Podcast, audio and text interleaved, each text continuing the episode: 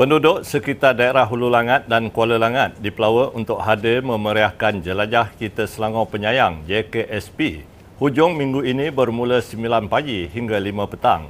Datuk Menteri Besar Datuk Seri Amiruddin Syahri menerusi perkongsian di Facebook hari ini memaklumkan kesemua inisiatif Iltizam Selangor Penyayang akan turut dipamerkan pada jelajah tersebut.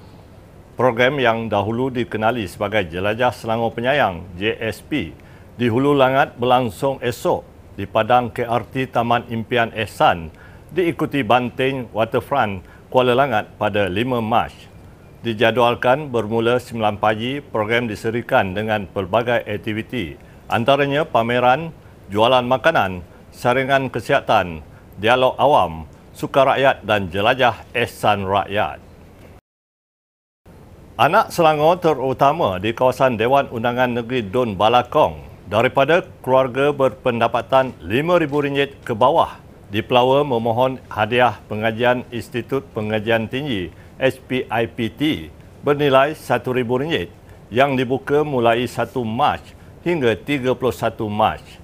Menerusi Facebook Ahli Dewan Negeri Balakong, Wong Siu Ki memaklumkan pemohon mestilah pelajar tahun pertama yang mengikuti pengajian sepenuh masa peringkat ijazah sarjana muda diploma dan sijil kemahiran tahap 4 di IPT awam serta swasta.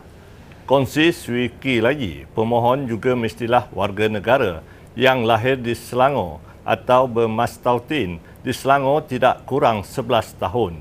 Permohonan boleh dibuat melalui spipt.selangor.gov.my.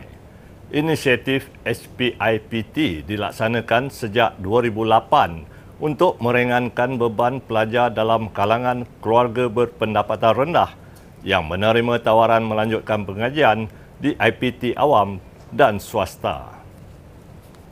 Angkatan Pertahanan Awam Malaysia APM Selangor bertindak menggerakkan pasukan respon bencana sokongan PARAS bagi membantu mangsa terkesan banjir di Johor.